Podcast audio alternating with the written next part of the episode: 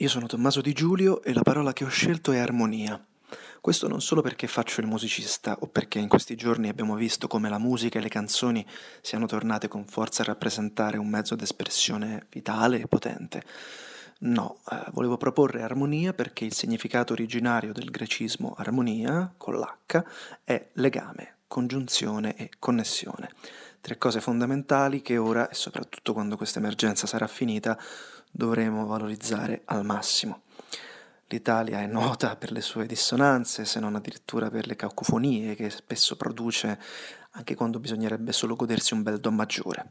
Ecco, io mi auguro che quando torneremo alle nostre vite di sempre riusciremo a riscoprire la bellezza degli accordi, nel senso più ampio possibile, del punto e del contrappunto, per carità, di armonie semplici anche complesse, che ci permetteranno di scoprire una rinnovata sintonia, anzi, forzando il gioco di parole, una nuova sinfonia.